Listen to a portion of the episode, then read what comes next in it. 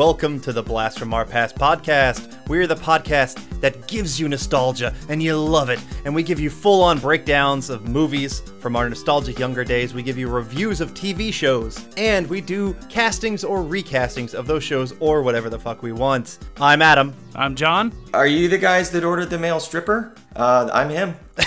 oh, you're our stripper. In fact, you are not just a stripper, you're a professor stripper. I would like to welcome Professor James Biddle. This is a man who is near and dear to my heart. He is a friend and mentor. He was my professor back at the University of Georgia who helped teach me how to edit and do production and why I moved out to LA and shit. You really fucked that up. Like you suck. I've only I've only been working in the industry for 10 years. But uh Biddle, tell us a little bit about yourself. Oh, wow. I am a dumb farm kid from Indiana who watched just a lot of old bad movies on television and ended up going to Syracuse University, ended up in the movie industry, and now I'm teaching and ruining the lives of good people like you. Yes, yes, uh, you are quite talented at that at ruining our lives. I live for it. I'm pretty sure his life was over before he met you. Any any mortar you can put on those bricks, just you know, slap it right on, so to speak. Yeah. One thing that is special about Biddle and myself, we are the only people with tattoos about our program at the University of Georgia. Biddle just got yeah. your big tattoo. I saw that that you posted uh, your one three six tattoo, and I got one for my group a while ago. Yeah. And so we have scarred ourselves because of this program that uh, he runs and that I have graduated from. It's uh, it's fantastic. We've bled, we've cried, we've vomited in the streets. it's exactly what it should be. Every type of liquid that can come out of a human body has, thanks to you. This is making me uncomfortable. Oh, that that that was the plan, you know. This episode was a special request by you, Biddle. Yes, it was. We are going to do 1986 Big Trouble in Little China for our full movie review. We are going to review the TV show from 1984 called The Master, starring Lee Van Cleef, and then we're going to do a recasting of Big Trouble in Little China. I was really hoping you two had never even heard of it or seen that and just maybe watched a couple of episodes. exactly what happened. I've Yep. never heard of this fucking show. What the hell? So Explosive vowel movements of humor on that show. yeah, yeah. We'll definitely try and get into it come that portion, but like, so people know, why did you choose the master? Well, I mean, we're we're doing Big Trouble in Little China, and it's like, what martial arts show am I gonna find on TV at the time that was almost comparable to Manimal at that point? Oh, point? God. you know. Let's have aged spaghetti western star Lee Van Cleef and Sho Kosugi and a Van Patten and Crystal Bernard. Yeah, I mean this is a recipe for success. Yeah, for one one season of success, if you will. Absolutely. I mean, it was oh my god, and you just you. I remember sitting there watching it as a kid, even at that point, knowing it was a train wreck. You know, let's go six degrees of Kurt Russell separation. Yes. You know, Lee Van Cleef being in Escape from New York. So there is that John Carpenter, Kurt Russell tie-in. So it does it does fit absolutely. John, Yes. 1986. This had to be a pretty good year. Like, Big Trouble Little China came out. What else happened? Oh, it was a fantastic year. Uh, Grammy that year for Album of the Year is, I think, one of the greatest albums ever made. It's uh, Graceland by Paul Simon. I'm going to Graceland, Graceland, Memphis, Tennessee. I'm going to Graceland.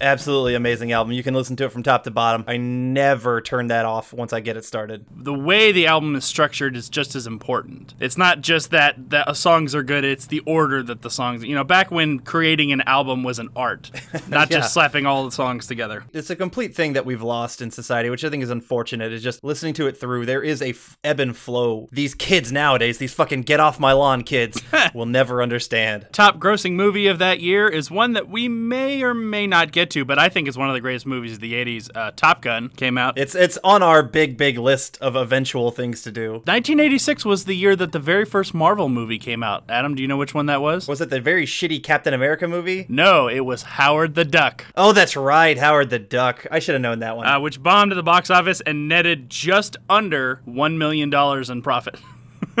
Lea Thompson, though, oh my god, Lea Thompson's so cute. She fucked a duck. Just she fucked a duck. graceful film on a great character. Disgraceful. Disgraceful. 1986 was also the release of the video game Legend of Zelda. To this day, I've still never played a single Zelda game. I've only played a few, and I know a lot of people who know the music from Zelda more than they actually know the game. Mm. I know they're fantastic, and I know I would like them. I'm now an adult. I don't have time for fucking video games anymore. It's, it sucks. Lastly, 1986 saw the release of the great graphic novel The Watchmen by Alan Moore, Dave Gibbons, and John Higgins. Fantastic. If anybody hasn't read it out there, highly recommend. Let's just go ahead and get on in to Big Trouble in Little China.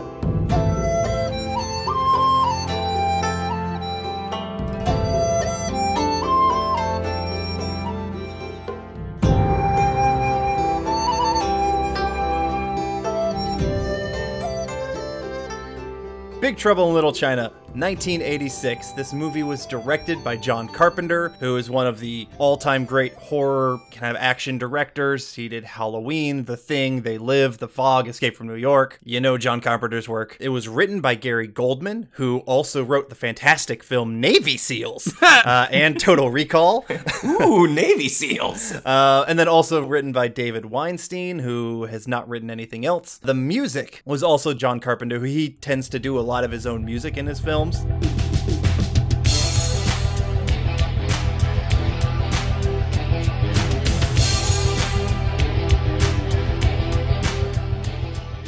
And you can kind of tell, like, if you know the music from Halloween, I feel like you can kind of pick up John Carpenter's style pretty easily.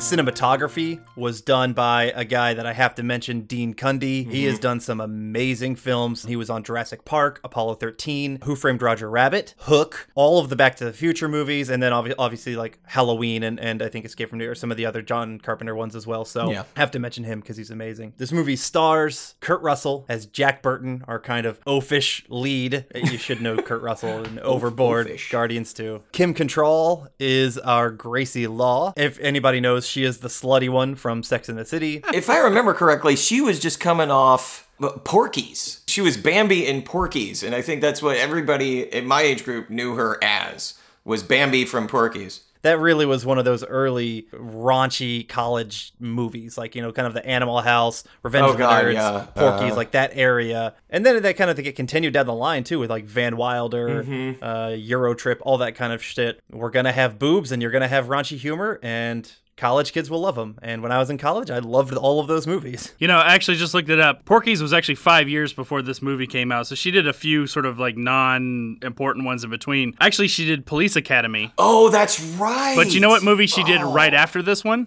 Mannequin. Mannequin. Oh, Right. mannequin!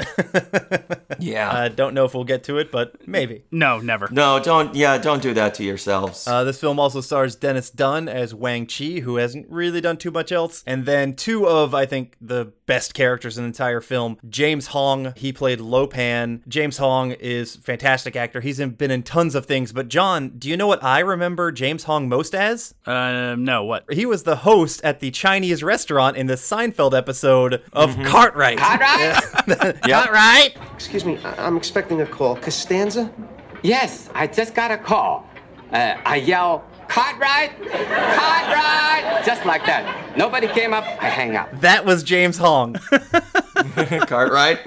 I love him. But then also Victor Wong plays Egg Shen, who does a fantastic job. I also maybe recognize Victor Wong. Uh, he played Walter in Tremors. Yes. And actually, I'm a big big fan of the Tremors film. I developed an early fascination with Victor Wong because if you look at the guy's history, he was like a journalist. He also hung out with the beat poets. Total renaissance human being. The things I remember him from, aside from this, is he was in The Golden Child with Eddie Murphy. Oh, yeah, wow. yeah. Uh, it's been a long time since I've seen that He film. was in another great John Carpenter film with Dennis Dun called Prince of Darkness. Oh, I don't know that one. which is an amazing John Carpenter film. Alice Cooper's in it and he kills someone with a bicycle. it is a phenomenal, just sort of like John Carpenter saying, Hey, you guys want to just take a weekend and make a crappy horror film? Let's do it. And that's, it's really good. And uh, yeah, Dennis Dun and Victor Wong are in that. All right, let's dive into Big Trouble in Little China. We start off with this completely unnecessary scene. It's Egg Shen talking to a lawyer. It's kind of sets up that we're in San Francisco, Chinatown. Egg is kind of like defending Jack Burton, kind of exposition, even though it's after the fact. Some big shit went down, and this random lawyer talking about magic and sorcery, and Egg kind of shows him this lightning between his hands. This scene was actually added after the fact. It also doesn't come back. We don't come back to it at the end of the film. What we come back to is Jack in his truck, which is the, the scene right after this one, which makes a lot of sense if it started and ended with Jack Right. Burton in the Pork Chop Express. Having this one added in, you said later, yeah, that is unnecessary. I don't I don't need this. They added it because the studio was afraid that Kurt Russell's character didn't look heroic enough.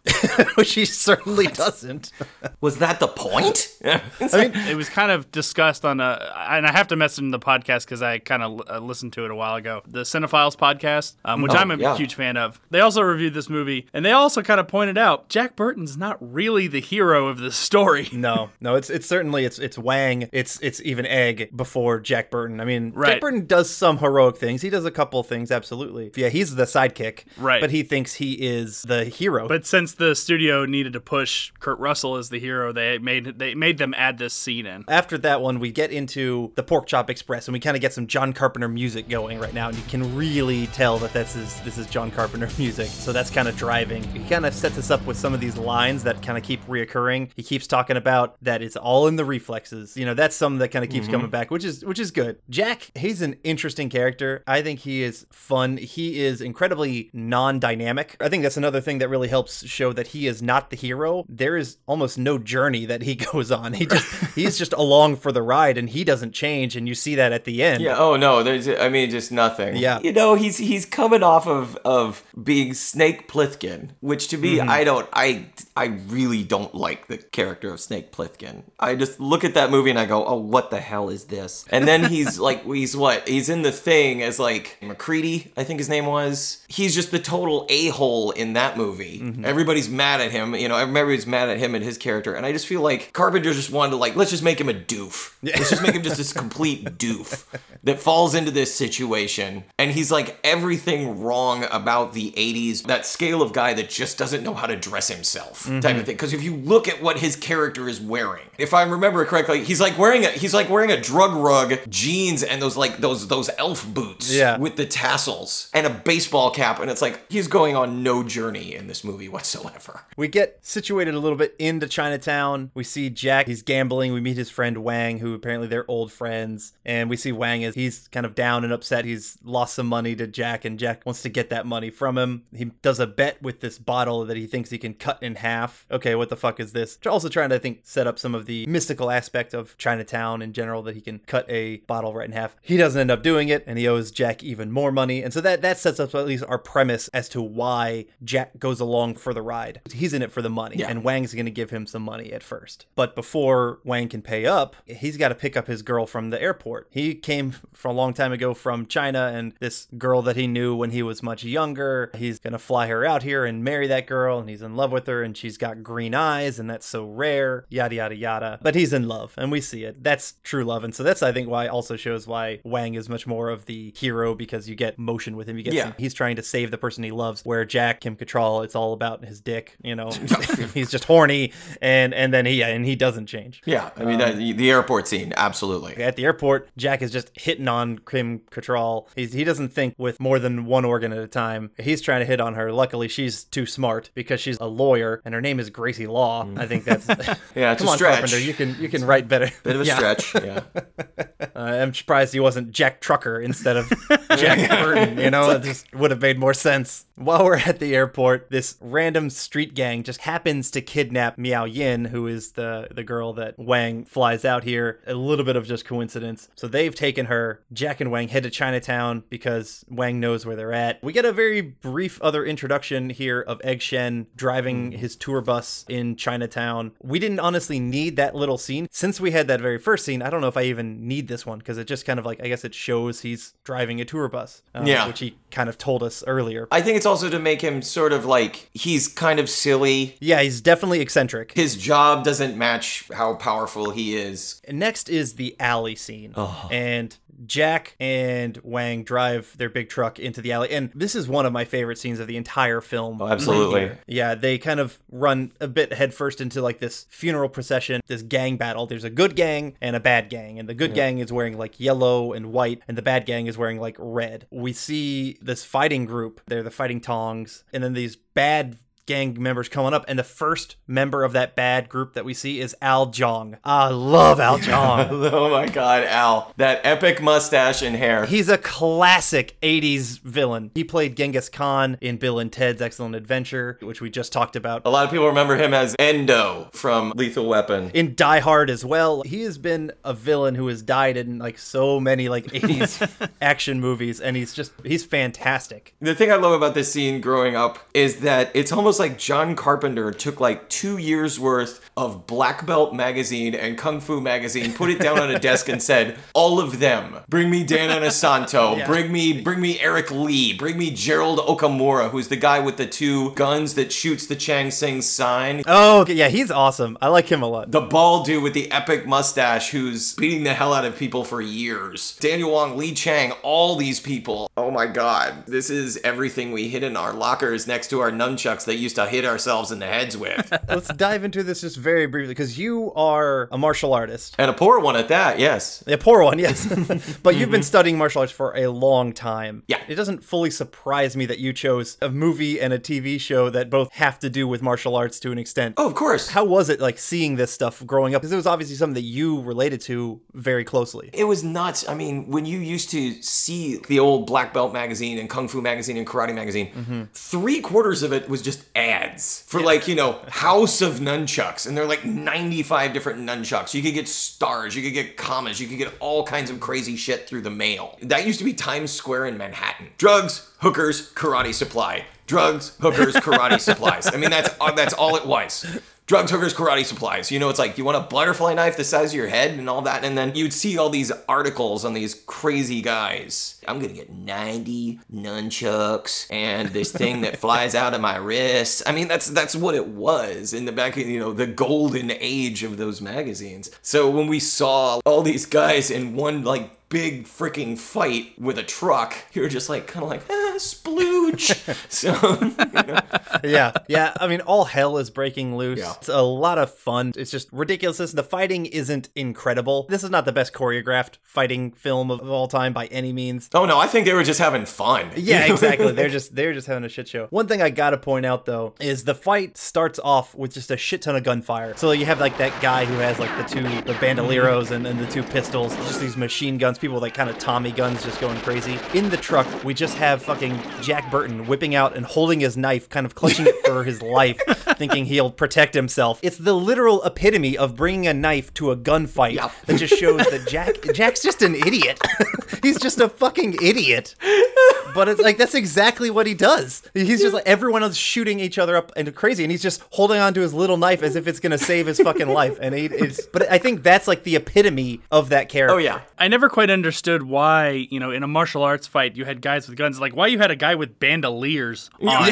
and then and then actually read that originally in the script they were originally going to set this as a western, and then they Oh. reset it to modern times, and it's like, well, we'll just leave the bandoliers in, why not? Yeah, yeah. amidst this insanity, we also get this kind of green storm happening. These three badass people are going crazy. One is shooting lightning from his fucking hands and everything. There's these big ass hats, ridiculously huge hats, but I love I love their look. Oh my gosh. Absolute the storm's look is so fucking cool. Yeah. Yeah. Yeah. Iconic at this point. Jack, they're just trying to get out of there. Once the, the three storms come, he floors the truck, trying to get his way out of there. And the storms move out of the way, but not this fourth guy. Really weird looking Lopan, who we know who it is. And he's just like egging the fucking truck to come Yeah. on. I love he just, James Hong, I don't think it's possible to ever have a better Lopan than James Hong. Yeah, I got yeah. He's just mm-hmm. perfect for that role. I had so much trouble with my casting. definitely tough. That's probably my least favorite one is the is my Lopan, but we'll talk about it then. Jack runs over Lopan, who is honestly not phased by it. You know, he ends up shooting this light from his eyes and mouth and kind of blinding Jack for a little bit. The graphics honestly aren't anything good, but they're not bad. I actually quite like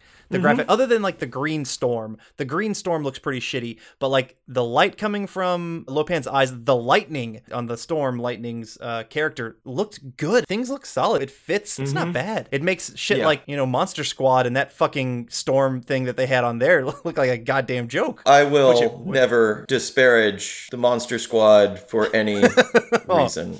Uh-huh. It will not Too happen. much, I see. It will not happen. Yeah. It is my Goonies. That is my Goonies. John and I talked about it with our friend Corey. I know you did a great show on it. Thank you. It was uh, it was surprisingly decent. I did not hate it like I thought I might. Jack, Wang, and others regroup in his restaurant. Gracie Law shows up. Her line when she shows up, I love it. What are you doing here? Don't panic, it's only me, Gracie Law. Yeah, yeah. Every line is delivered 150% in this film, which makes it so fun because then everybody's just giving everything. You, you match Lopan's insanity, Jack Burton and his and Kurt Russell's ridiculousness, but Gracie Law, I think Kim Cattrall does a really good job. She busts into the restaurant and says, "Don't worry, everybody, it's me, Gracie Law," as if it was like Yeah. she was almost ready to do like a uh, stand and silhouette thing in, in like in a theater. You know the high the high backlighting behind her head, and she throws Yes. off the hat and then tussles the hair. yeah, yeah.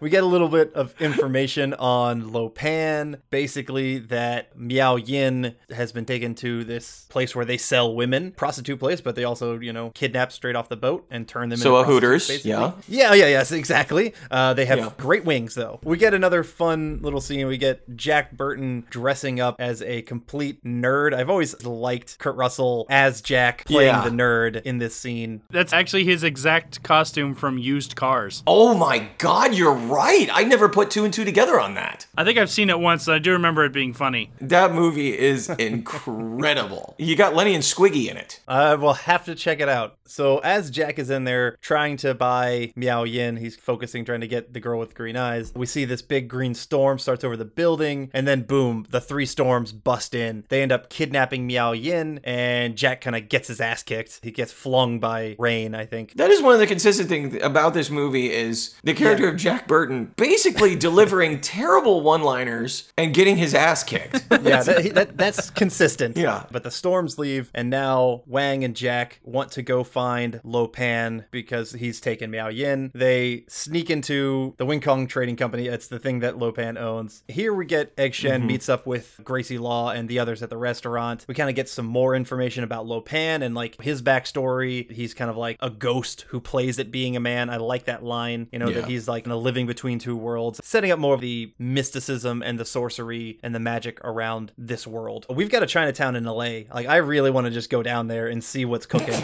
I got to see if we have like a little mini Lopan, something happening. Minnie Lopan. Oh my god. I don't think it's as good as San Francisco's Chinatown, but we've got we have to have oh. some magic here. It's LA, oh, right? Oh, I'm sure. I'm we sure. get cut back to the trading company, and Wang and Jack find like a secret elevator that they go down, and then shit starts flooding. They kind of have to swim their way out of it. We kind of get these reoccurring different hells. There's a lot of different hells in China lore. Mm-hmm. Jesus Christ, where are we? Hell of the upside down sinners! Uh, they kind of keep coming up with different hells, and I think it's kind of funny. Little like reoccurring thing that adds a lot of humor to this film, which already has a shit ton of humor. They're caught, they're bound and gagged, and they're taken to go see Lopan. We meet not the person who was run over from a truck. We meet this feeble, disgustingly looking old man. He mentioned something about being like 2,000 years old or whatever, and so he Yeah. looks very disgusting. And the makeup job, this film did a very good job with the makeup, in my opinion. Yeah, really great practicals. That's where like James Hong delivers one of the best lines of the movie. He sees Gracie Law and Eddie Lee and I think Margo, and they're at the headquarters at the front desk, and he just goes, Who are these people? Friends of yours, huh? Now, this really pisses me off to no end. and it's like, I was like that line is just hilarious from this guy. You've seen his uh, gigantic nine foot immortal self, and now his like twisted grizzled flesh self, and he's just like a, a hilarious old man. Yeah, yeah, he's completely ridiculous. Yeah. And he just kind of explains that his whole premise is he has this curse put on him by Chingdai. yeah, mm-hmm. Chingdai, the demon. To lift the curse, he has to marry a, a woman with green eyes who can withstand holding the burning blade and kind of go through this whole wedding ceremony kind of thing. But as you mentioned, Gracie and Margo and Eddie show up. They end up getting gassed. They're, everybody's kind of like taken out right now. Now. Jack and Wang ended up being blindfolded and put into a room. I love how Kurt Russell tips himself over. He makes his way out of his chair. He's just always clumsy. Whatever he's doing, he is always clumsy. Yeah, every plan he has just ends up in the most stupid possible manner. Thunder comes into the room. Thunder, one of the storms that just gassed Margo and Gracie and Eddie. Jack, who is untied each of them at this point, jumps on Thunder's back and, like, with his little boot knife that he keeps kind of bringing Yeah. back, is threatening to kill him. We get a little bit of a setup. What one of Thunder's powers is that he can expand Inflate. himself. Inflate, yes. He inflates himself, which we get a lot more of Yeah. later. He inflates himself enough that Jack flies off and lands on this wheelchair and goes down this fucking ramp. It's a funny scene. It's not all that ridiculous, but it stops with Jack almost falling down to this pit. Really, the thing that I think what makes this movie such a big cult classic that people want to come back to because they do such a good job at the humor. Good God, that's why I've seen it at least 50 times. I call it a decision movie because mm-hmm. occasionally I'll go through my queue on something or I'll go through my DVDs. It's like, yeah, I'd like to watch this again. But if it's on television, if I just pass it or see it on the guide, I'm like, there we go. You know, there, there could be 20 minutes left. And I'm just like, there it is. That's probably why I liked it less watching it for this podcast, only because I had to go down and break it down, you know, writing shit down, taking my notes. And this isn't a movie I want to take notes on. This is Mm-hmm. Yeah, a movie I just want to sit back, have a beer, and fucking enjoy. Yeah. yeah, this this isn't Mon Oncle. So- I mean, it's, you know, it's It's the bi- it's like the bicycle thief. Yeah, Italian neorealism kind of shit. exactly. Uh, no, this is this is this is simple simple shit. Yeah. And but it's fun. It's fun shit. Oh God! I mean this. mo- I mean this movie is amazing. I think I remember more about this movie and just the characters and the setups and all that than I remember of any of my doctoral study. Quite frankly, I'm prone to times just looking at people going, "May the wings of liberty never lose a feather," and they're like, "What? Yeah. Never mind." What also gets me is that the the humor is not necessarily rooted in the 80s. Anytime I think mm-hmm. there's too many jokes that are topical to the era that it's in, if it's older, it it just doesn't land as well anymore. But if they're Yeah. kind of timeless jokes or anything that's non-specific, you could probably take this movie and put it in almost any timeline between the 70s and now, and it could almost work because it's not so topical that you can't root it as oh, this is definitely an 80s movie. Other than kind of the way it's shot, mm-hmm. the way it looks, you can definitely say okay, this is definitely 80s movie. But I mean, like if you just read the script, you probably could set it in almost any time and it would be fine. We're back in the film, and Jack and Eddie and Wang, they escaped. They've gotten away from Thunder. They're now trying to release all the women that have been stolen. And so they try to distract these female guards in this female prison area. Honestly, this is the worst fighting in the entire film. I don't know if you if you guys actually like looked at the fighting of these guards with Eddie and Wang. It's bad. Like it's just it's bad fighting. I, I just kind of like really looked at it and I was like, this needs some extra choreography. This needs some extra shit for sure. yeah, it could have used a little extra to make it a little more dynamic. Yeah. But I mean, what what helps it to it is Jack sneaks a different way, and so you get his humor with Gracie as they're trying to mm-hmm. all escape. Margo, who's you know this other character, just unnecessary, but she's just so naive. That's what I kind of like. I'd mm-hmm. say Jack, Gracie, all of the white people are so naive in this film, like it's completely. Like it's, it's another fun thing about this film is it it doesn't it doesn't give white people a pass. No, it, it really, really doesn't. That is very enjoyable. And that was one of the reasons why Dennis Dun agreed to do the film. He said he had never seen Asian characters portrayed in this way at the time. Mm-hmm. They were they were the heroes, they were the knowledgeable ones. And so that was something that really interested in him in taking the part. all mm-hmm. of the Chinese characters seem to know everything about this world, or at least know enough, and all the white people are just kind of fucking bumbling their way through it, getting getting lucky, honestly. One of the things I like from that dynamic is Gracie Law sort of acts like she does know what's going on, and she clearly doesn't, where Kurt Russell is just clearly like, I have no idea what's happening. I just want my money. I kind of like love that dichotomy. Jack springs Gracie and Margo and the other kidnapped women, and they all have to like jump into this pool of water and in this tunnel, and they all kind of escape. But as they're trying to escape. They do run into the Wing Kong gang down there. We get some fighting. Jack does a good job. He actually, like, even though Jack fucks up a lot, he typically starts off by killing people with his gunfire. Like, he mm-hmm. shoots some people and then he just, like, oh shit, his guns needs to go reload it. he goes and does that. Then, then we get Wang kicking everyone's ass by hand, which is just kind of fun. So, like, Jack, the only way that he actually beats anybody is mm-hmm. by shooting them with the gun. When it comes to hand to hand shit, he fails almost at everything except for the one thing. The best thing about that scene is like at the end, Dennis Dun, Wang Chi has kicked Yeah. everybody's ass, and Kurt Russell just comes out and he's got the knife in one hand and the and the machine gun, and and he just goes. "Ha!"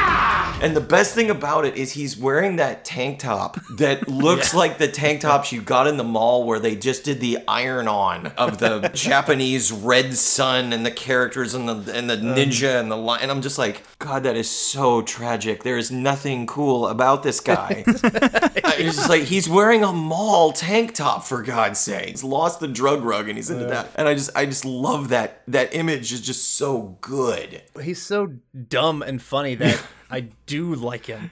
But Yeah. you know, I can't help but like him. He's that guy in your group of friends where people go, "Why do you hang out with him?"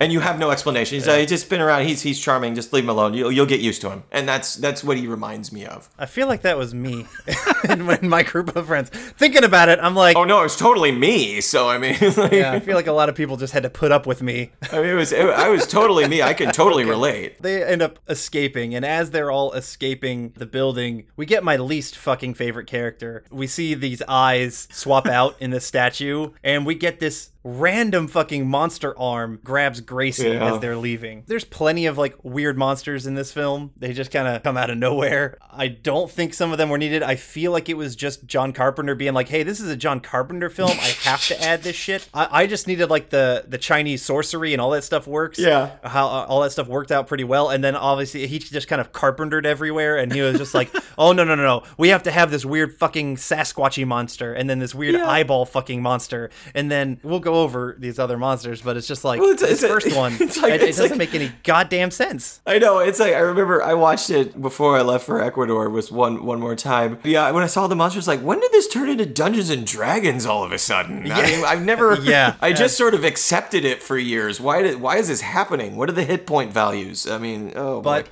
The monster, I guess, you know, works works with Lopan. It took Gracie to its his lair and chains her up, and the storms come in, and Lopan comes in, and here they notice that Gracie Law also has green eyes, not just Miao Yin, but also Gracie Law, and so he is uh, he's gonna just go ahead and marry them both. He's gonna sacrifice Gracie and marry Miao Yin. Part of his stipulation is after he marries the girl, he has to sacrifice her to appease the demon. But now that he's got two of them, fuck it, he can keep one for himself.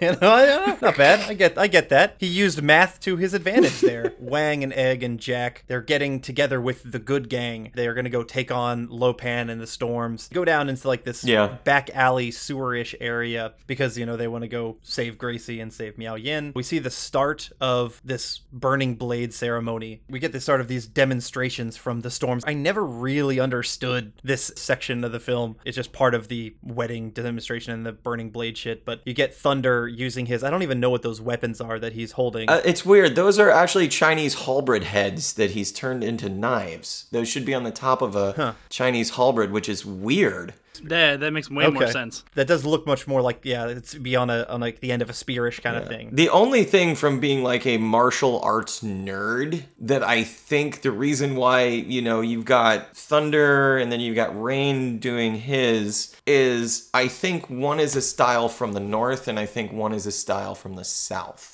I think that's why. Otherwise, cool. I just think it's silly. part of the the fanfare of Mm-hmm. the wedding honestly that's cool I, i'm gonna choose to hope that that's the case Yeah. that you get north and south I love this movie so much I'm making excuses for it, okay? yeah in the ceremony or in the burning blade ceremony, both Gracie and Miao Yin survive the burning blade. They've passed that test, and so Lopan will for sure be marrying both of them. We're gonna go back into the tunnel, this underground area, to get mm-hmm. to the trading company. Out of fucking nowhere, we get this big ass bug monster that ends up like eating a guy. Like, what the fuck was the point of that? Again, it was just John Carpenter. It, it- I didn't, I didn't need it. I guess it added just like the hey, this is a dangerous journey that you're on. The monsters, all the monsters can go. It's like there's this crescendo of of Jack Burton basically becoming the audience in all of his responses, mm-hmm. where it's like, Yeah. what? What will come out no more? And we're all like, yeah, what the hell was that? And it was like, he, we're just as clueless as Jack Burton is at this point. Yeah, he's he is the voice of the audience. I like that a lot. I like the I like the setup before that scene because that's that's where they all meet up. Egg Shen gives Kurt Russell this gun. He's like, "Hey, hey, you're real dirty fucking Harry," and he's like, he's totally making fun of him being white. Yeah, absolutely. Yes. That's kind of great. they sneak into like this back room of Lopan's company or Lopan's building. Here we get their potion, the magic potion that that mm-hmm. Egg pulls out. As they're kind of like walking around getting ready, they see this fucking another weird goddamn monster, the eyeball floating guardian that is just floating around. But this one at least makes a little bit more sense because it acts as like a seeing eye for Lopan, and anything that it sees, Lopan can see. So Lopan knows that they're there. I'm telling you, it's the crescendo because Kurt Russell just goes, "Oh no, what is that? What is that?" And we're all like in the audience going, "Yeah, what the hell is that?" What the fuck is that? I think the the graphics on that guy still looked. it, it holds up. If it was just like you know a, a shitty floating CG thing, it would have looked really bad. Honestly, like it still looked good enough to me. I mean, Yeah. it didn't look ridiculous enough to pull me out of the film. It just looked like it was ridiculous, like as if what the fuck. Then we get a very short but fantastic scene. They all drink this potion. Here's to the Army and Navy and the battles they have won. Here's to America's colors, the colors that never run. May the wings of liberty never lose a feather. And they're taking the elevator down to get kind of prepped before they do the fight. And as they go down, it's just they're talking about how good they feel. Feel pretty good. and I'm not, uh, not scared at all. I just feel kind of, feel kind of invincible. Me too. I got a very positive attitude about this. Good, me too. Yeah. And I don't know what it is about that scene. I've always loved that scene. it takes the seriousness out of usually every setup when you know group of people are going to fight other people there's this seriousness to it and there's the music the swelling the getting the weapons ready and they're just kind of like i feel pretty good you feeling good i'm feeling good it's like okay Yeah, when they when they should all be like shitting Oh, yeah. themselves when they're going against these monsters and Lopan who is immortal. one of the guys got eaten by a giant worm for god's sake Yeah, exactly. But they're feeling pretty good. They're feeling Yeah, pretty good. It's just a lot of fun.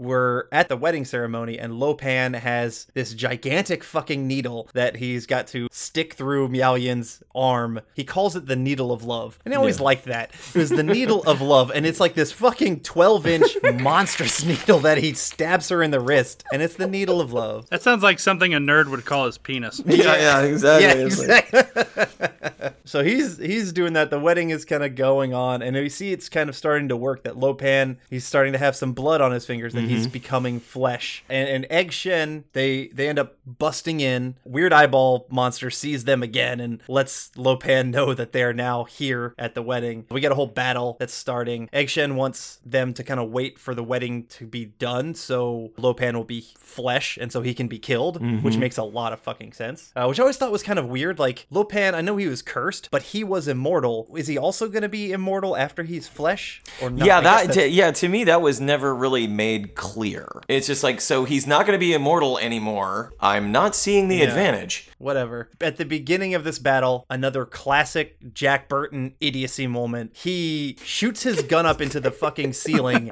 and he knocks himself fucking out. What a Makes doofus. Like this guy is just stumbling over himself at every moment. But I think that's partly why he's lovable. He tries to fail, honestly. It's like he's almost fucking up on purpose, but he still gets it done and you kind of like him. He's just he's kind of fun and he's but he's got the ego the entire goddamn time. They're trying to set him up to do the classic action movie things, and he just ends up looking absolutely stupid and out of place. So we have the battle going on. Wang, our real hero, he ends up fighting Rain in like this big sword bite. They kind of have a lot mm-hmm. of wire work going on, jumping back and forth. And it's kind of cool, honestly. I mean, it's not amazing, but It was fun. yeah, exactly. It's fun. It, it ties in with the humor, just the way that they do it as well. Mm-hmm. We get Egg Shen and Lo Pan doing this magic battle. I love how Lo Pan he like puts his two coke nails together, like Yeah. his pinky nails. two coke he like nails, puts yeah. those and he shoots out this magic beam. And then I love it. He uses his thumbs like a fucking video game he uses controller. it like a I- I know, Nintendo. I- exactly. And it's just it's hilarious. And his laugh, his little like ridiculous Lo Pan freaky laugh.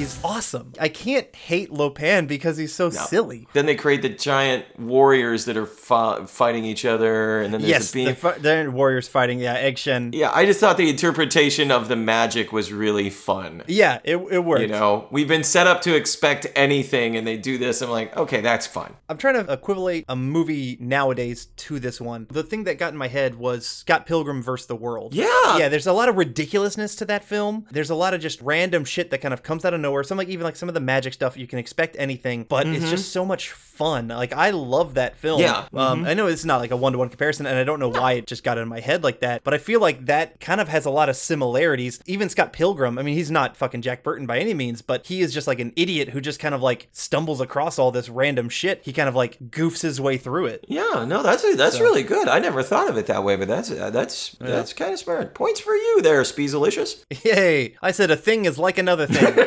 Good for me. Let's get back to the fight, and we get the big ass stupid hairy monster again shows up. By the Uh, way, that's the only one of the monsters that's actually rooted in Chinese mythology. oh, okay, there's not a big eyeball thing. No, or the, bug. Thing? The bug thing they Okay. modeled after an anglerfish, which is the one that has the light. But this is Oh. uh, modeled after something called the Yiren, which is a sort of like an ape-like. I guess it's like their Bigfoot. All the monsters are really just in there for like shock value and. I thought that monster was in there for just a gratuitous nut shot. there's like this the sexual tension and kind of like the romantic story between Gracie and Jack that kind of goes on a little bit throughout. More often than not, in a film where there's just like only two white people, they're gonna have the white people get together. Mm-hmm. And I think that's just kind of like stupid. But for some reason in this film, just how ridiculous they are, I feel like their relationship works. And probably because it doesn't work out at the end, it works even better. Like I just for some reason I like their relationship. Like they are both so dumb that that that a- Yeah. They kind of work together. It would be very unsatisfying if they got together. Yeah. But you do sort of get a developing relationship between Margo and Eddie Lee. True. Eddie, even though he seems to know some stuff, uh, he's also kind of like quiet and shyish, and Margo is kind of also standoffish and quiet. So for some reason, they work as a couple quite a bit. Anyway, here we get Wang. He comes in. They all end up fighting with Lopan and Thunder. Wang pops in to kind of help them out. We're getting close to the end of the film, but here we have Lopan's death, where we have Jack trying to be a hero. He throws his knife, misses terribly. Mm-hmm. Lopan at mm-hmm. this point is flesh. The wedding is done. He is fully flesh. And so Lopan throws the knife back at Jack in his reflexes. We get the mm-hmm. line again after this It's all in the reflexes. Where he grabs the knife in midair and throws it right into fucking Lopan's skull, the center of his brain, which is a fantastic throw. This is the mhm. most heroic thing that Jack does the entire film. Yeah. And it's also like one of the only times that he does something good hand to hand combat wise. I always thought it was kind of strange. Like Lopan's not like the final boss, but like he's done. Lopan's dead mm-hmm. now. Yeah, it's it's it's pretty much over. Yeah, we still have thunder and lightning to deal with. Lopan is is out of it. Mm-hmm. Here we're getting to the end of the battle. Thunder sees that his master is dead. He decides to do the Japanese version of hara-kiri of he expands himself to ridiculous portions. The cool thing about that scene is like you know what old Jack Burton says, and he says who? Yeah. Wang Chi comes in, and then it's like Yeah. it's not a fight between like Jack Burton and Thunder. It's like it's just Dennis Dun running away from Thunder the entire time, and he's just smashing crap. yeah, yeah, yeah. You see that in the background. It's awesome. Yeah, Thunder's going nuts. He's going crazy. Like crazy. he's just trying to go crazy. That's where he decides to commit balloon balloonicide. I never liked that. I don't understand why he would kill himself. It was a cry for help. It was an anger issue. It was a cry for help.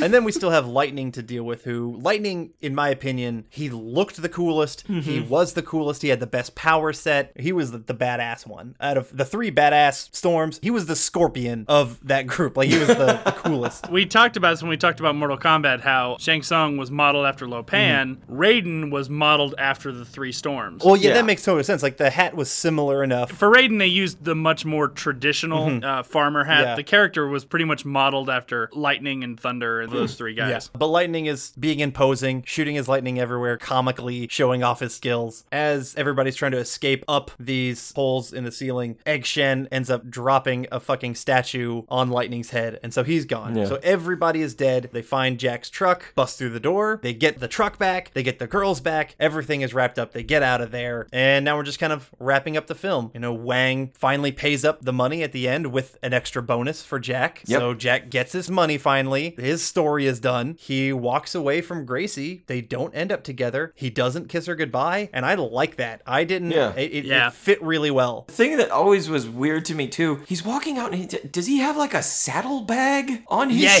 shoulder? he did. He has something. It's like- he does that's exactly what I it was like, is. where was the horse? What is this? He's got a saddlebag. Yeah, well, I think I think it's a tie-in, as John put it. Like Yeah. this was a western, and they probably they just kind of kept a lot of those western themes, Chinatown western. He's the stranger that comes into town and leaves. But yeah, it was definitely a saddlebag. It's like what? And Jack leaves on the Pork Chop Express, kind of talking to the CB. For some goddamn reason, we get this stupid sewer monster on his truck as just like a little extra John Carpenter, like, what's gonna happen now?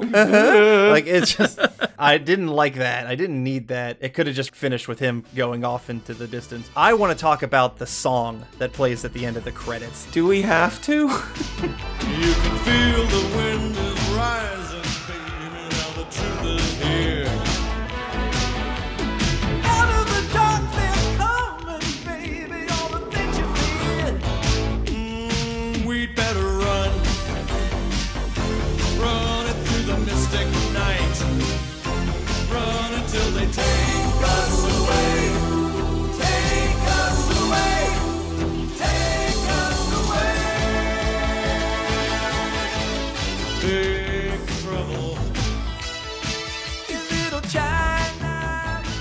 That is a piece of trash fucking song. I mean, I've seen this movie like most people lots of times. Lots of fucking times. Through the Uh, yeah, exactly. I've I don't even remember that one. It's it's completely like removed from my brain, and so when I was listening to it, like writing up my final notes on the film, I was just like, "What the fuck is that piece of shit?" it was so bad. I only sat through it in the theaters the first time just to see Yeah. if there was like a little extra bit at the end or something like that. Possibly one of the most painful experiences I've ever had, aside from like long road trips with my parents, and they, they were listening to only AM radio. Gut wrenchingly terrible singer, songwriter, and pop. Biddle, I would love to hear just your overall thoughts about Big Trouble in Little China. This film is this little bub. It has so many problems, but you can't help but love it. I just love the hell out of this film because I feel as displaced and goofy as Jack Burton himself. I have no idea what's going on, but my god is this fun. That's how that's how I have always looked at this film. That's why I don't care what's wrong with it. I just absolutely love it. John? I love this film. this is one of those films I could watch over and over again. I think the campiness of it helps the Yeah. movie. It works with the humor. The humor, I, as I kind of mentioned before, I think is timeless. I don't know if I could ever really say anything bad about this film. I just I love it. Okay, so idea, idea. Just like a Christmas story we call TNT, and they run it for 24 hours on Chinese New Year. 24 hours straight Yeah. on Chinese New Year every year. Absolutely fucking would. Yeah. I'd love it. I'm with you guys. It's a three way of love.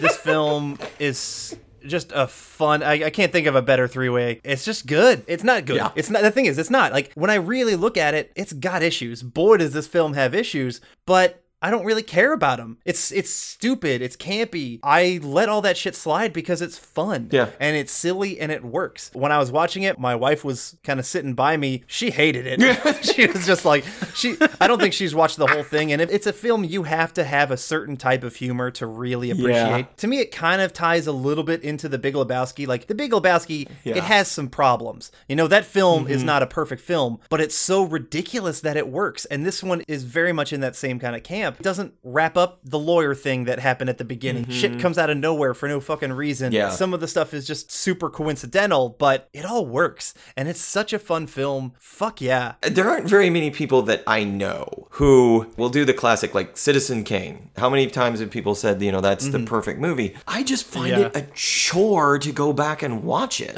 and it's not that I think You made me watch that shit in school. I know. No, I didn't make you watch that. Trust me. I you know me. I'm like I'm Okay. the guy. I'm the film professor. I will not make you watch Citizen Kane. It's one of those things. It's like yes, it's a brilliant film and all that, but it's just such a chore to sit down and watch it. Yeah. And there are so many films that are very good and close to what we call perfection. But movies like this have the filmmaker's heart in it, the technical teams in, you know, everybody's bought into making this the best that they can, even though it's not going to be great, it's not going to be perfect. You feel it, Mm-hmm. and it's not hard to watch, in my opinion. It's just not. Yeah. It was it was much harder for me to not just sit back and enjoy the stupidity Yeah. compared to having to like dissect it. This is not a movie I want to really dissect. You can, Right. and you can get some stuff out of it, but uh, do I want to? No. I just want to sit and enjoy Jack Burton being a fucking idiot. Right. I mean, okay, I know, label me a heretic, burn me in the square. I've never seen the Goonies, but I think that's one of the. yeah, you are. You're a fool. just put my head on a pike. I think that's one of the things about that movie. Yeah, you know, it's got a lot of problems, but I just love it because there's something Yes. that it just Yeah. hits and it's easy to watch. Like I said, Yeah. Monster Yep. Squad is my Goonies. That is our breakdown of Big Trouble, in Trouble. Little China.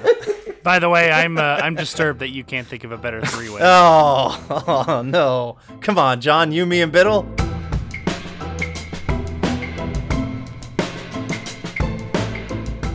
All right, now we are going to talk about the extremely little known show, The Master, from 1984. It lasted all of one season, it had 13 episodes, and I had never heard of this fucking thing before, and I know John hadn't either. no, I had not. This was Biddle's choice. This was your pick. and you explained to us earlier. If we were gonna do like 80s, this blast from our past, first of all, what would what Yes. would go along with the absurdity of Big Trouble in Little China? The first thing I thought of was the Master. Actually, that was not the first thing I thought of. I just didn't want to torture you. Do you do you guys know the actor Joe Penny? not by name. No. He was on a show in the 80s called Riptide. He's been on Days of Our Lives. He's done some work on CSI Miami. Okay, when I was a kid, I don't know how you guys remember television, but it wasn't good. what they, what they would occasionally have is they'd have a night right before the season started or just before the summer to see if they were going to go into production or something. I don't remember the complete history. There was usually some kind of like mini movie, like a 2-hour movie, and then, you'd be able mm-hmm. to see it as there was actually a Wonder Woman. Oh. They, a very bizarre version of Wonder Woman. Like not not Lynda Carter? No, it was before Lynda Carter. And that was supposed to do it. And then everybody's like, I don't know what that is, but that's not Wonder Woman. But Joe Penny, okay, Italian American guy, they debuted this on CBS, I believe it was. It was called Samurai. Lawyer by day, lawyer by day, samurai warrior by night in San Francisco.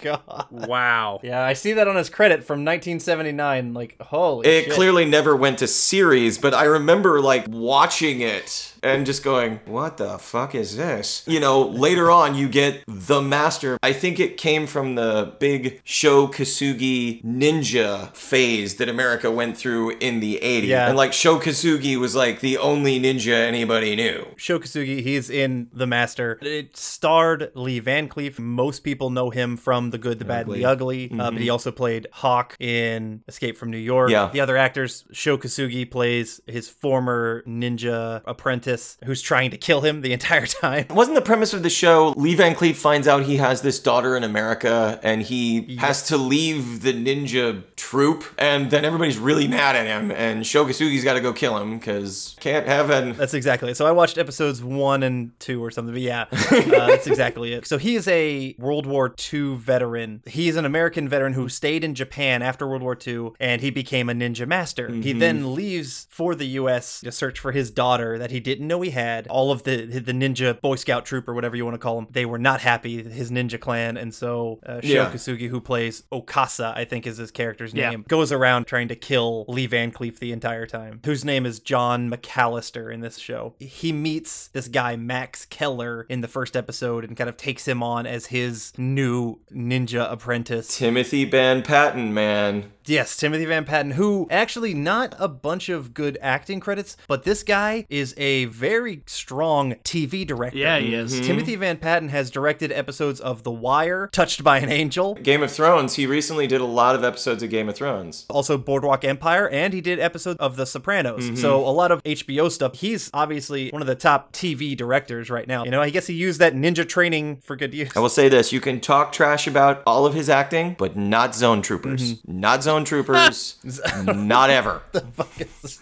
that is like one of the great practical effects movies of all time. Zone Troopers. Zone Troopers, Tim Thomerson, a staple in like crazy films of that time. Him and I think Art LaFleur, and it's about these guys in World War II that find a space alien and somebody punches Hitler. It's it's a, gr- it's a, you, you you've got to see Wow. it. Timothy Van Okay. Patten is great in that. That's his best acting ever. I am gonna put this on a list to watch, absolutely. So this show, it's kind of an action adventure show where most episodes you get McAllister and Mm-hmm. Keller going around searching for his daughter, but more more often than not, they get sidetracked. They end up helping random people. It's like they rewrote the Hulk, the Bill Bixby, the Hulk, Yeah. he ends up in towns, helps people, and then disappears. Except the Hulk is a old ninja guy who's an old guy from Jersey. This show, they even drove around a van that had a pretty similar paint job to the A Team. The mm-hmm. A Team came out this exact same year. It almost has the exact same premise where it's a veteran who goes around helping people, but where they have team dynamic, it's just Lee Van Cleef and a ninja dynamic. I can see why it got canceled. I mean, Oh, it's yeah. just it's not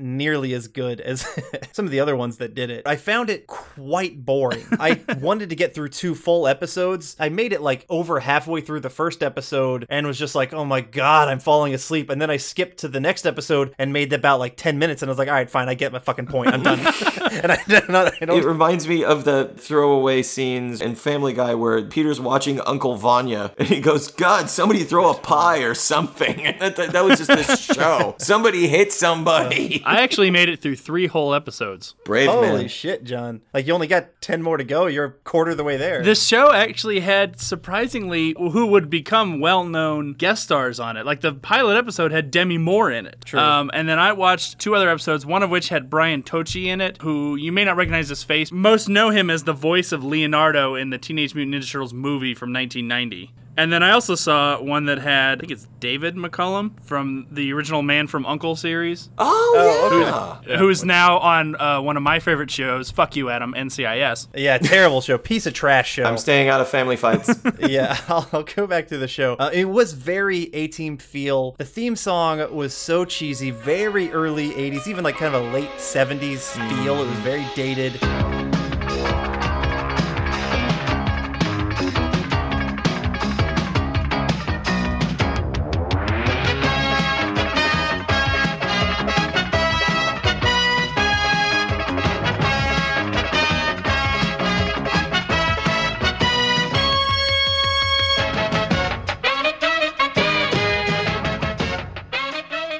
Kind of fun. It- made me nostalgic because it fit that style. It had like a really cheesy opening title card where like these two ninjas were kind of very slow mo, terribly fighting each other. That theme song was done by Bill Conti, who we've talked about a couple different times. He did the music for Rookie of the Year mm-hmm. and Masters of the Universe. He also most famously did the movie Rocky and then also did music for American Gladiators. But this theme song, it just fits so perfectly in that wannabe early 80s cheesy music. Bill Conti was also when Julia Roberts won her Oscar, I believe. The one she said, "Don't don't you play anything, Mr. Baton Man," and it's like, I, I believe he might have more Oscars than you, madam. He's done he's done some good Most shit. most of the people in the audience know that his name is not Mr. Baton Man. This show also had Sho Kosugi, who was like one of the biggest 80s ninja people as his apprentice. He was in Enter the Ninja, wasn't he? yeah, I think if the word ninja was in it, he was in it. Yes. Yeah, Probably, Yeah, yes. yes. But yeah, I mean, another kind of like Kung Fu with David Carradine. Okay, you can't just give a fucking Asian person the lead. You gotta have Lee fucking Van Cleef. Mm-hmm. He didn't come across as a good ninja to me. It all Yeah. it really, really bothered me when he put on his whole ninja suit. He had this like ninja medallion that he kept outside of his fucking clothes. Like, okay, you're a ninja. You have to hide in the shadows. What the fuck are you doing with this big goddamn necklace? It would reflect. It would also probably make noise. Like, you're a bad fucking ninja, man. And Sho Kosugi also actually was Lee Van Cleef's body mm. double for most of the fight scenes. Some of the fight scenes, particularly like the ninja fight stuff, wasn't badly choreographed. Like, it was quick. It, it, it looked decent. It wasn't all that bad. I give it credit there. The show had a bunch of cheese. It had that use of really bad slow mo.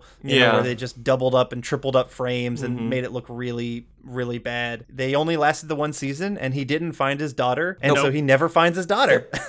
That's all I have to say about the show. I didn't love it. I'm not going to go watch it. I would be shocked if any listener knows this show. any of them. So I'm not going to recommend it Uh, unless you love ninjas. Unless you are just a ninja holic, there is no reason to check out Master. But what are what are y'all's thoughts between the two of you? I, I think if you have a bad ninja habit and you want to remove ninjas from your life in all ways, shape, or forms, watch the 13 episodes. Yeah. It's like it's like train sp- it's like train spotting for getting ninjas out of your life instead of heroin. I mean, honestly, how does NBC make ninjas not cool in 13 episodes? The Master. It was very slow. I'm not gonna go so far as to say it was like the worst thing I've ever seen, but it's definitely too slow to be a watchable. If you love those early '80s, old '80s TV shows, you could probably suffer through. I mean, it's only 13. Mm-hmm. Yeah, it's not like you have to suffer through multiple seasons. I think the show would have been more successful if it was a 30 minute show rather than the full hour. Yes. Oh, yeah. Yes. They could have sped through it and condensed it. I probably would have been much more engaged. I agree. It did not. It did not fit as a full hour. Lee Van Cleef is the na- master of nothing. He's, oh wait, that's Aziz sorry. Never mind. That's our review of The Master.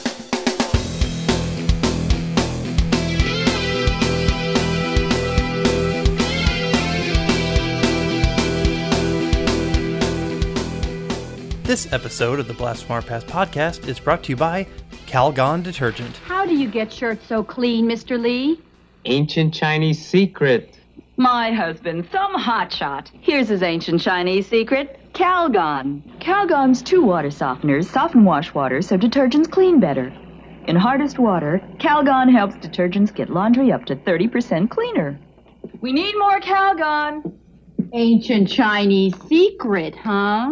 Calgon helps detergents get laundry up to 30% cleaner. And now we're going to do our casting portion of the show. We are actually going to recast Big Trouble in Little China. Now, I know there was kind of talks for a while there that they might be doing a sequel or a reboot. Have you heard anything if that's still going on? According to IMDb, it's in pre production. It allegedly is still a thing. You probably know it's planning on starring The Rock, which I think is a very interesting choice. I would not put him No. as No. my lead, and so he didn't even come into my idea. He's the only name really associated to it. I don't know if John Carpenter is fully on board, if it is happening or not, but it's definitely a rumor. Okay. We're not going to cast everyone from the movie. We're only going to do about five characters. So we're going to do the characters of Jack Burton, Gracie Law, Wang Chi, Lo Pan, and Egg Shen. I think I would like to go ahead and start with our non hero of Jack Burton. I will let, uh, Adam, I will let you go first. because Jack Burton is our lead, Kurt Russell was was a big name, honestly, at this time. I went with a big name-ish actor, but like there's plenty of people who I think can play Jack Burton mm-hmm. because just gotta be doofusy. You have to have a bit of an ego. You don't have to be perfect. I went with a guy who I think fits this role pretty damn well. He acted side by side with Kurt Russell in Guardians of the Galaxy 2. He plays a lot of characters where he's either a doofus or has a giant ego, or he's a doofus with a giant ego. I went with Chris Pratt. Hmm. He makes a lot of sense. I think he fits as a very comical, fun, goofball Jack Burton. I will admit, Chris Pratt was actually the very first name that popped into my head. Mm-hmm. But I didn't ultimately go with him. Jack Burton is not the pretty boy, he's a little bit more rugged. And that's not to say. Kurt, Kurt Russell's a good-looking dude. Come on. All right, I'm not saying he's not a good looking dude. He's got the rugged good looks. I had thought about Chris Pratt, but I was like, you know what? I, I, I think I want to go slightly different. Maybe a little bit older. I don't know. I had a hard time thinking of Kurt Russell as younger, even though he's been a child star since he was like seven. Yeah. So I went in, I ended up going in another direction with another guy who is known for kind of rugged good looks, even though he's actually a big stage musical theater person. I actually went with Hugh Jackman. Hugh Jackman's like 50, 60 years old now, isn't he? So he? what? You keep talking about age like they can't do shit know. about this. Adam. Yeah, they could. Yeah, but like, they, I mean, Adam.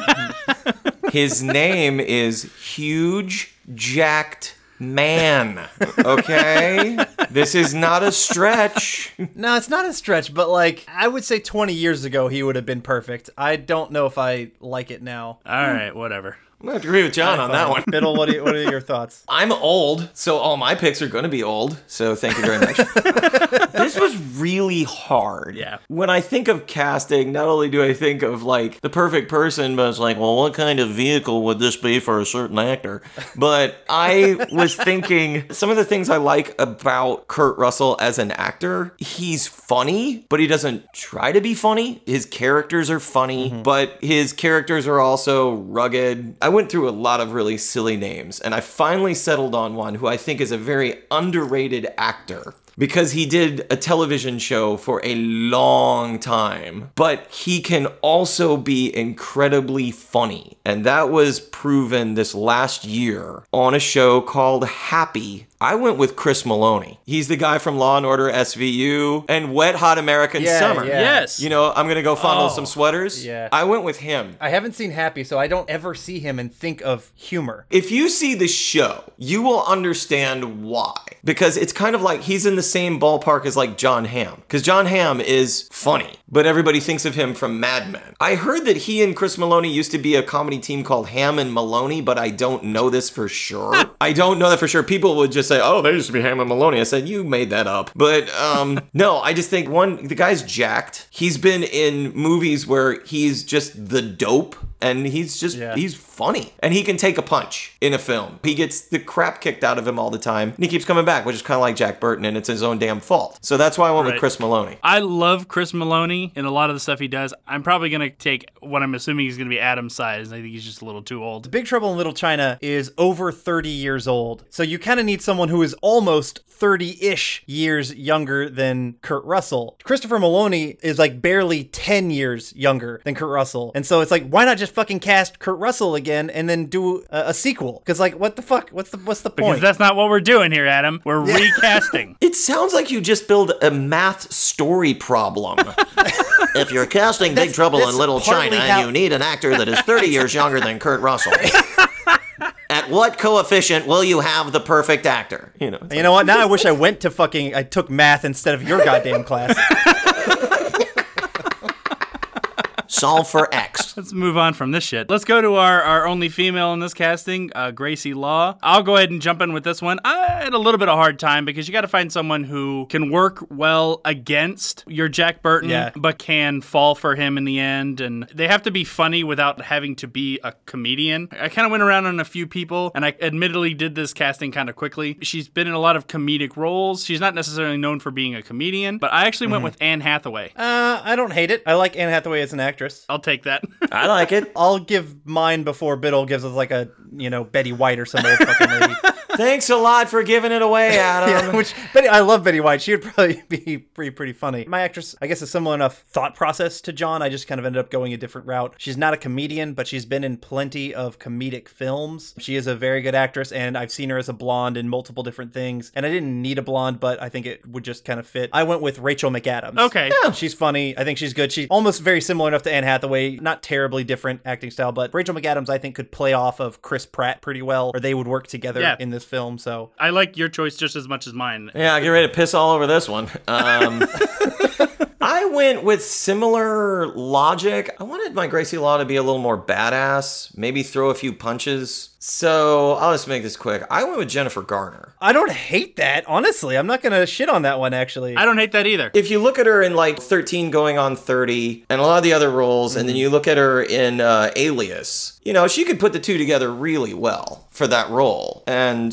that's why I just thought, you know, Jennifer Garner would be great. And I haven't seen her on screen in a long time because she's with Batman. So, you know. I like that pick just as much as ours. She's got the mannerisms to play the part anyway. I don't like her as much as our picks. or Okay. specifically, not as much as my pick. I'll say. Uh, of course Uh, not. my pick's the best. I'm not distraught by that choice. I'm not gonna flip over the fucking table and run away screaming. All right, let's move on to uh, Wang Chi, played by Dennis Dun in the movie, was originally going to be Jackie Chan. Oh, interesting. The producers did not feel like Jackie uh, spoke English well enough, so they Yeah. made him change it. I think probably made the better choice because I really like what Dennis Dun did with the character. Me too. And that's not to say that Jackie could not have done something good with it. Honestly, they were probably right. I am going to let our guest start this one. I love the character of Wang Chi. He's a complex character. He's badass. And, you know, Adam, I've heard you say, you know, fuck it, this is my movie. I'll cast it any way I want on several shows. so I'm gonna I'm gonna hold to that mantra. You know, I'm just thinking, who do I want to see in that role that I admire as an actor and as a badass? I went with the Boston badass, the son of Grandmaster Bow-sim Mark,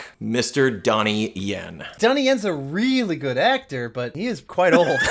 yeah, he'll be using his walker the entire time, okay? Because, you know, it was just so much of a toss up between him and, like, Jaden Smith, okay? John and I actually just used Donnie Yen not that long ago. We cast him as Raiden in our redo of Mortal Kombat. yeah, which was dumb Uh, as fuck, so there you go.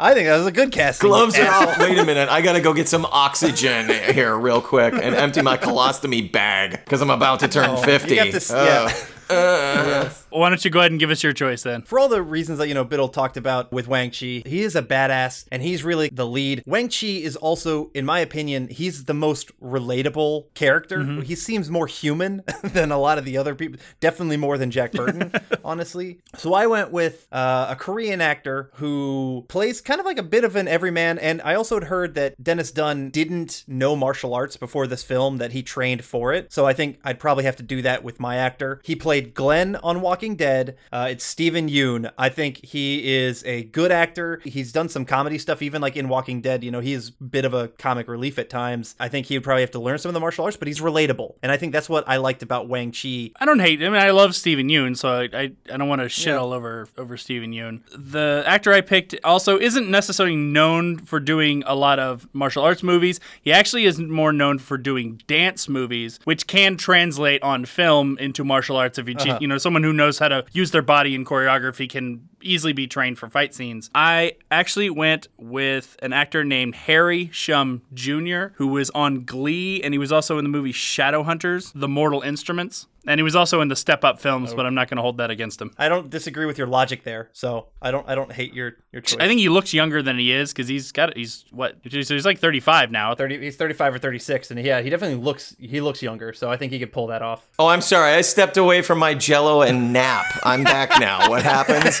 You kids get off of my lawn. Moving on. Let's actually do Egg Shen. I had the hardest time with Egg Shen. He, he looks unique and that's what's fun about him. Full disclosure, I thought we were recording this a month later, and so I had not done any of the casting until an hour and a half before Adam was like, "We're recording at 10, right?" I had to very quickly do my casting. I had already started watching The Master, so I was actually lucky. I had, was caught up with there. I knew the movie well enough that I didn't have to worry about that. Yeah. I had a really hard time with this one. I went back and forth on a couple people for Egg Shen because he's older, but he's still funny. Briefly, I thought George Takei, but I thought no, he's he's a little too old. I ended up going with someone who I've used before. I used him in Mortal Kombat. I actually went with Jackie Chan. I thought of him for Egg Shen because he has a lot of comedic stuff and he could add some other like martial arts stuff. So yeah, I don't think that's a terrible choice, honestly. Okay. I went with a, a Chinese actor who actually acted side by side of Donnie Yen in Rogue One. This guy played Baze Malbus. His name is Wen Jiang. He is the guy who kind of wore the Mandalorian armor. Good actor. He's got a, a unique-ish enough look to him. Um, and Egg Shen, it's going to be hard to match the unique look of Victor Wong. He was so interesting and it, it worked really well. So that's who I went with, Wen Jiang. I will say this: I had initial choice because I was like, "Oh, this guy looks the part; he could really do it." And then I found out he doesn't speak English. Oh, Uh, my initial choice was actually Min Sik Choi, Oh, Min Sik Choi. Yeah, no, that's a great choice. but he doesn't speak English. Well, he would for me because I cast him as my Shang Tsung in the Mortal Kombat episode, so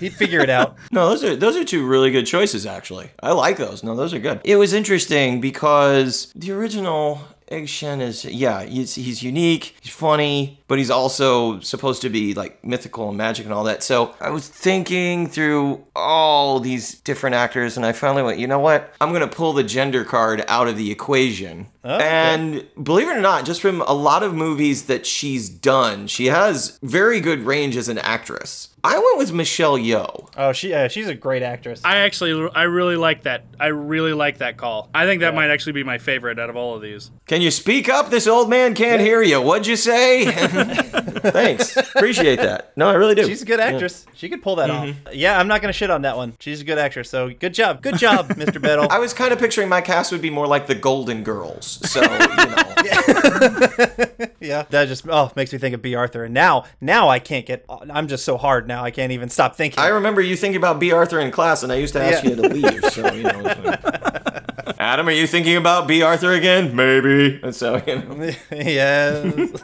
All right, now we'll finally do our big bad, Mr. Lo Pan. I will let our guest. Oh, thank you. This was was tough. Because, you know, if he wasn't dead, I would have gone, you know, Mako, definitely. Yeah. Oh, Mako would have been. A, that would have been a good call. Yeah, Mako if he wasn't dead. Yeah, it's good. I like that. It, it's Mako. Well, good to know. We said Mako the entire time in our sidekicks episode. Well, everyone else I've heard it calls him Mako. Well, it's short for Makoto. Oh, okay. There's a lot of Asian and Asian American actors that could really do this well. And I wanted to go with someone who was known. I don't even have an explanation. I went with someone who acted with Dennis Dun in an Academy Award winning movie. I went with John Lone. And I went with John Lone because he was in that really terrible The Shadow with Alec Baldwin. oh yeah, yeah, I know that movie. and he was funny. He was funny, but he was also menacing. And the guy has great range, and he's done a lot of action films. And like he was the Last Emperor, he was Puyi in the Last Emperor. So I went with him. He has not done anything since 2007. Nope, it's time for a comeback. There you go. That's fair.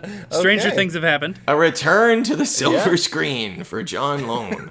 Oh, he was Ricky Tan in Rush Hour 2. I kind of remember that. Yeah, that's what I mm-hmm. remember him most as. Yeah, from from Rush Hour 2. I don't hate it. I don't. He just. Hey, one out of five ain't bad, you know.